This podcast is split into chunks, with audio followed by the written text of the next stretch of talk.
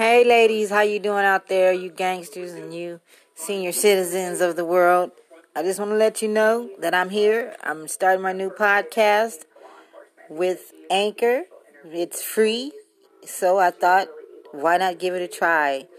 There's creation tools there that allow you to edit your own podcast right from your phone or computer. And Anchor will distribute my podcast. So it will be heard on Spotify, Apple Podcasts, and many, many more. You can also make money from your own podcast with no minimum listenership. It's everything you need to make a podcast in one place at home. During the coronavirus epidemic, this is where we're going to be. So, it's a mandatory call to action that we take anchor.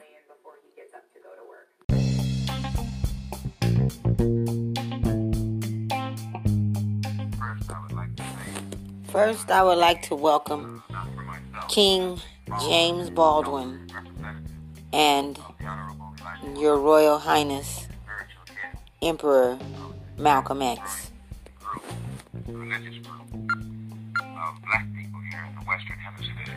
We give our views. We don't give them as a civic group. We don't give them as a political group, but we give them primarily as a religious group. And any solution that we support, we absolutely uh, feel that it's a religious solution rather than a political solution.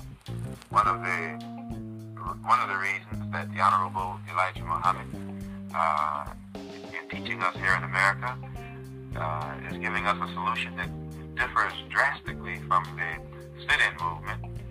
He's trying to make us men. Now, the, the very fact that you find students all over the world today are standing up for their rights and fighting for their rights. But here in America, the so-called Negro students have allowed themselves to be maneuvered under a tag uh, of sit-in. Actually, I guess it describes it. The name describes its nature.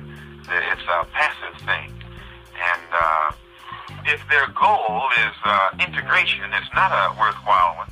But if their goal is freedom, justice, and equality, then that's a worthwhile goal. If integration is going to give the black people in America complete freedom, complete justice, and complete equality, then it's a worthwhile goal to holding this integration uh, uh, bottle, dangling it in front of the Negroes in America today, has actually uh, disabled them, or it has uh, nullified their ability to stand up and fight like a man for something that is theirs by right, rather than to just sit around and beg and wait for the white man to make up his mind that they're worthy to have this type thing. I think that this is, in my opinion, why we are disagreeing with the uh, sit-in movement, if uh, they are willing to wait for another hundred years for the white man to change his mind to accept them as a human being, then they're wrong. Uh, but if they're willing to lay down their life tonight or in the morning in order that we can have what is ours by right tonight or in the morning, then it's a good movement. But as long as they're willing to wait for the white man to make up his mind that they are qualified to be respected as human beings, then I'm afraid that all of their uh, waiting and their planning is for naught.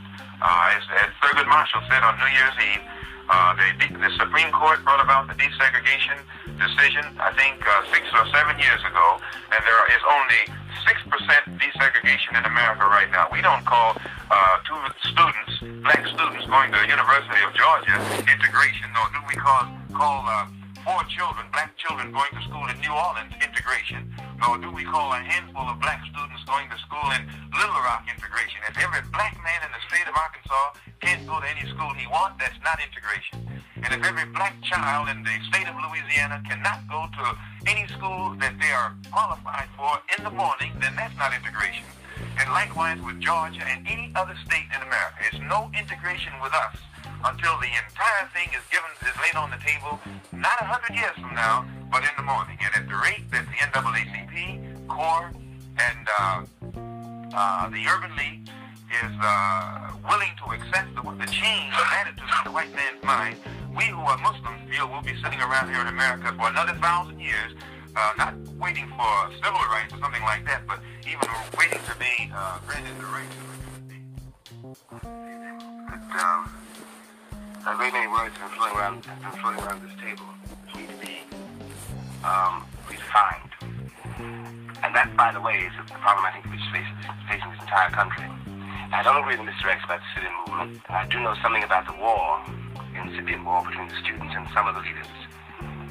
I know I know the gap, the enormous gap between the NAACP and the children in the South. I don't agree that the sit-in, you know, I don't agree that it is necessarily passive. I think it demands a tremendous amount of power in one's, in one's personal life and, and, and in terms of political polemical activity. Sometimes to, to, to sit down and do nothing or seem to do nothing. But finally, when the, when the movement started, or when a great many things started in, in, the, in the Western world, it was not, I don't think, I think it had a great deal less to do with equality than it had to do with power. And I do think we have to talk about, we have to decide what we want, you know. Now, what has happened in the world in relation to black people is not the white people who suddenly change and become more, uh, more conscious of, of a black man's humanity. What has happened is very simple. It's the white power has been broken. And, and this means, among other things, that it is no longer possible for an Englishman to describe an African and make the African believe it. It is no longer possible for a white man in this country to tell a Negro who he is and make the Negro believe this. The controlling image is absolutely gone. Now, it seems to me the responsibility which faces us then, the question which faces us, which faces me in any case, is since there is a distinction between power and equality, there is a distinction between power and freedom. And I know that in terms, for example, of, of Africa, that an African nation cannot expect to be respected unless it is free. I know that it, unless it is, unless it has its political destiny in its own hands, which is what we mean by power, there is no hope that the English will deal with an African nation on. They will deal with an African nation as a, sub, as a subjugated nation as long as it is in fact subjugated. That is not quite the same situation that we face here in America as American Negroes. I can see that I might very well, for one reason or another, leave this country tomorrow and never come back. But this will not make me, this will not cease, I will not cease to be an American Negro for this reason. And the history of our, our history in this country is something that I think we have to face, especially since we're demanding that white people face it.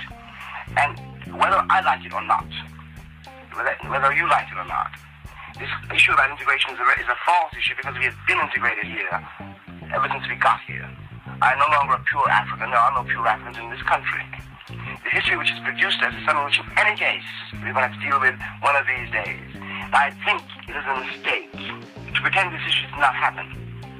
What we're arguing about, I think, one of the things in any case I think I would be arguing about is the effect of this on the Negro world and the great divisions in it.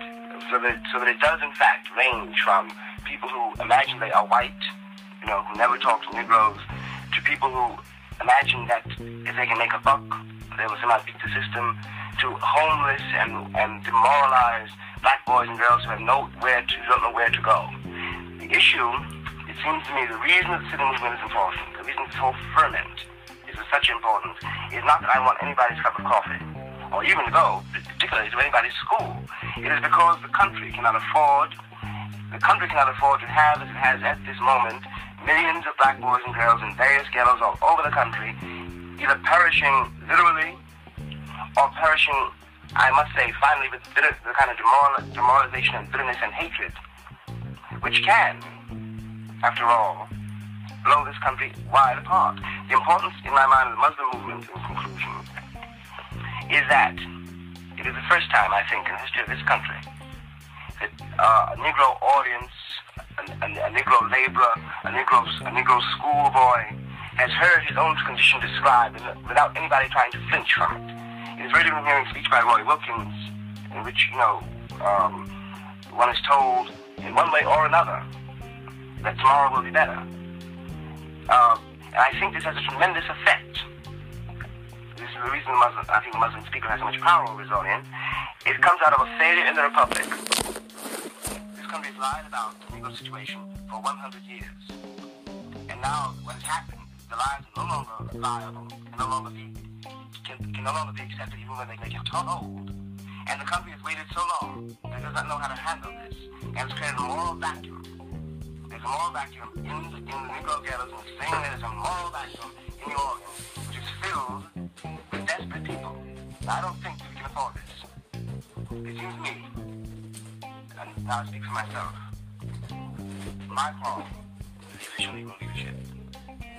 My call is um, those such Negroes imagine they are um, integrated or imagine they somehow escaped Negro condition. If they are not willing to do what I think is absolutely essential, we've got to re-examine the basis, the standards of this country, which not only afflict black people, they afflict the entire country. No one in this country, as far as I can see, really knows any longer what it means to be to be an American. He, he does not know what he means by freedom. He does not know what he means by equality. He lives in the most abysmal ignorance of not only the condition of 20 million Negroes in our midst, but the, the whole nature of the life being lived in the rest of the world. And I think that the American, the American white man, the Republic, is paying, is beginning to pay for his treatment the Negro in terms of what he does not know about the rest of the world. You cannot live, it seems to me, in a, you cannot live 30 years, let's say, with something in your closet which you know is there and pretend it is not there without something terrible happening to you. By and by, what you can, what I cannot say if I know that any one of you, you know, has um, murdered your brother, your mother, and the corpse is in this room under the table, and I know it, and you know it, and you know I know it, and we cannot talk about it. It takes no time at all before we cannot talk about anything, before absolute silence descends, and that kind of silence descended on this country. I think this country has become a, almost inconceivably radical. It has really got to do something that's not done before, and this involves humanity and everybody in it. And the key to this is the Negro. If one can face that, one can face anything, but that has not been faced. I think this is the reason for the confusion and the ferment and the great, great danger. Again, let me say this, and I will stop. I'm not religious. Um, and therefore, since I'm not religious, all theologies, uh, for me, are suspect. All theologies have a certain use, but um, I never, for example, believed in the myth of the virgin birth. I never quite understood why it was necessary to propagate such a peculiar notion. Therefore, you know, as theologies go, to the Muslim theology is as good as any. One cannot quarrel with it there. I can't, anyway. But I personally, I personally reject that theology and I reject all others. And I don't think that we need it. Now, this is a great, this is a gamble. This is, a very reckless thing to say. And perhaps, you know, I'm, perhaps it's very mystical. I know the kind of world I would like to see. I would like to think of myself as not needing to be um, um, supported by a myth. I would like to think of myself as being able to face whatever it is I have to face as me, dealing with what I have and what, and what there is, without having my identity dependent on something which finally has to be believed, which cannot be tested. This is why one is converted to a religion. I think that it, there's no great dangers in it. What I would like to see, and maybe we'll never live to see it, is a world in which these things are not necessary, which I will not need to invent, in effect, a heritage and a history that can deal with the one I have. And will not need, in order to, in order to deal with the rest of the world, not need to feel superior to them, but simply, simply be a part of them. And it seems to me this may happen. Well, I'll never see a world in which there are no blacks, there are no whites, where it does not matter. As long as it does matter, as long as it does matter, and it doesn't matter who is wearing the shoe, the confusion will be great and the bloodshed will be great. Well, I, uh, as a black man, and proud of being a black man, I, I can't conceive of myself as having any desire whatsoever to lose my identity. I wouldn't want to live in a world uh, where none of my kind existed. I, and I do think that the Negro, Americans, American on earth who would be willing to lose his identity in a what you might call a, a new product. Uh, this I heard one fellow say one day that, that there eventually intermarriage and intermixing would take place on such a vast scale that it would produce a chocolate-colored race. And I, and Martin Luther King was in a uh, discussion, televised discussion, with a white uh, newspaper man. I saw it on the television a couple months ago. And this white newspaper man put this to him. Uh, he said, he pointed out that he's proud of his white race. He's proud of what he is. He's proud of the, his racial characteristics uh, to the extent where he has no desire to lose it by mixing with any other race. And the thing that he said he couldn't understand was why the so-called Negroes don't have the same uh, racial pride that whites have in trying to retain their characteristics. And Martin Luther King never answered him, although he should have answered him. Uh, I think that it is uh, that it's disastrous for the black people in America to reach the point where they their race pride, racial pride, uh, disappears, and they don't want, they don't care whether their blood is mixed up with someone else's. I think that also one of the things that brings this about, as the Honorable Elijah Muhammad teaches us, the very fact that you have to refer to the black man in America as a Negro shows you that right there something is wrong. An African doesn't accept this term Negro, and uh, you find they teach us in the educational system of this country that Negro is a Spanish word that's supposed to mean black. Uh, yet when you find the uh, black people who live in Spanish-speaking countries of South and Central America, they don't accept the word Negro to identify themselves. Uh, no one allows himself to be classified under the word Negro, but the black man here in America who is a descendant of the slaves. And very seldom is it ever applied to anybody but the black man in here, here in America who is the descendant of the slaves. When you ask a man his identity, he should use a, a word that connects him with a, with a culture. If you ask him his nationality, it should connect him with, with a nation. Like if I ask a man his nationality and he says German, that connects him with Germany. Or if he says, uh, even if he says German American, it still connects him with uh, having originated. His family, his history uh, has originated in Germany. If he says he's French American, it connects him uh, with France. But when you ask the black man in America, and he tells you Negro, he doesn't put any other he doesn't he doesn't put any, any other country up front uh, in in, uh, in front. He puts American Negro, or he'll just say Negro. This doesn't identify him. And usually, when you find a man who calls himself a Negro, he can't tell you what language that he spoke before he came to this country. It's of no consequence, no interest. He believes that prior to coming here, he was a savage in the jungle, and therefore he had no language. And this justifies his uh, lack of knowledge concerning that mother tongue today. And the history, as uh, Mr. Baldwin pointed out, of the white man here in America and the black man here in America points up the fact that the Negro, or the man here who calls himself a Negro, is just an ex-slave. If he is an ex-slave, I'd rather say he's still a slave. But he's wearing his slave master's name, the name that was given to him during slavery. He's speaking the language of the man who made him a slave because he has no knowledge of his own tongue. He only knows the history, his own history, as taught to him by his former slave master, who purposely hid from him his uh, his own history to make him think that he was an inferior being before being brought here. And uh, Mr. Muhammad teaches us that until the black man here in America is uh, connected or reestablished uh, or given, given some knowledge of his existence prior to coming here to America, his, his own uh, appraisal of himself will be so low that he'll actually think that the white man is doing him a favor to let him be here in America no matter what his status is.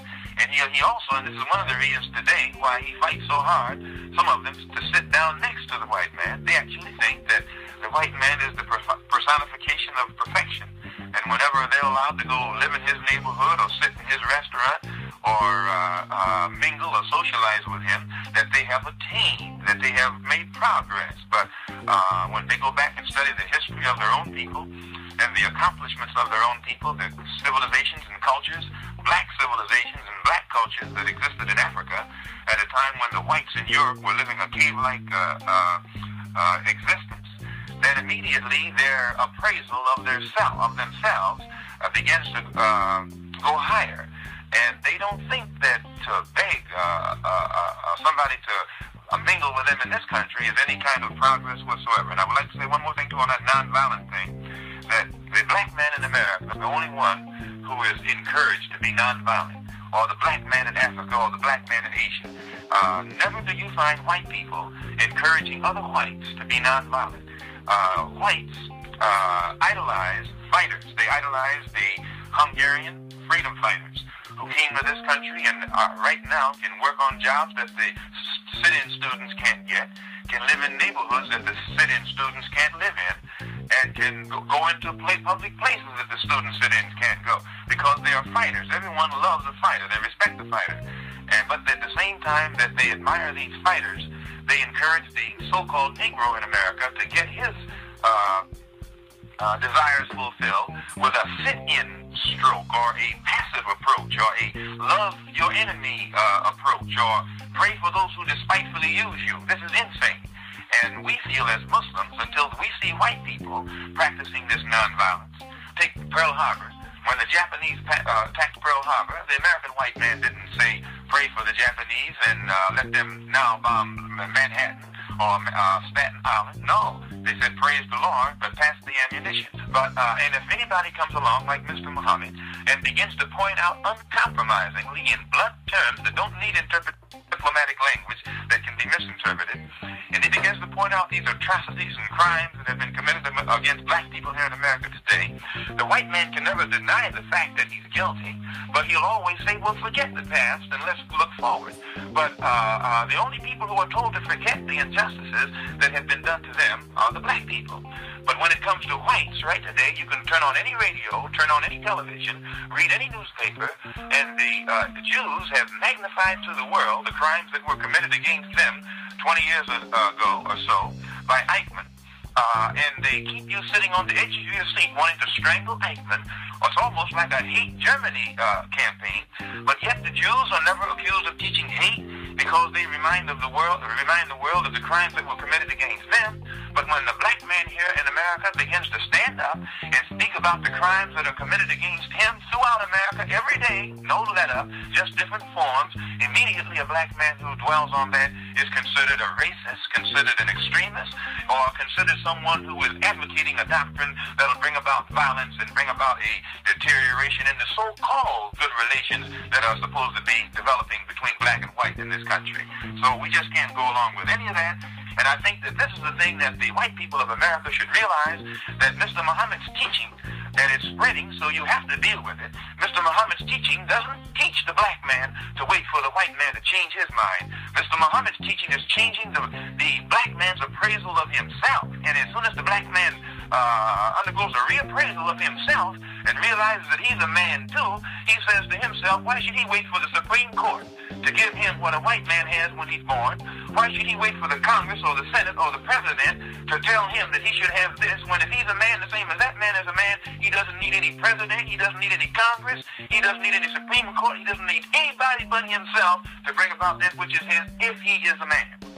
I think we, I think in the first place, is some um, disagreement between Mr. Mr. Malcolm X and myself as to what this heritage is.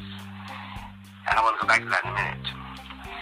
Something else at the moment is bothers me. There's, I think there's a great deal, there's a lot of, there's not much clarity in this question of violence. From my point of view, from where I sit, whether, whether or not, um, no matter what Mr. X wants, no matter what I want, I believe, for example, that one of these days, maybe tomorrow, Birmingham, Alabama will probably blow up. And if Birmingham blows up. Okay, that's part one of the debate between Malcolm X and James Baldwin. I would interject my own comments, but I think I need to hear the entire debate before I say what I have to say. So that's part one. Stay tuned for part two.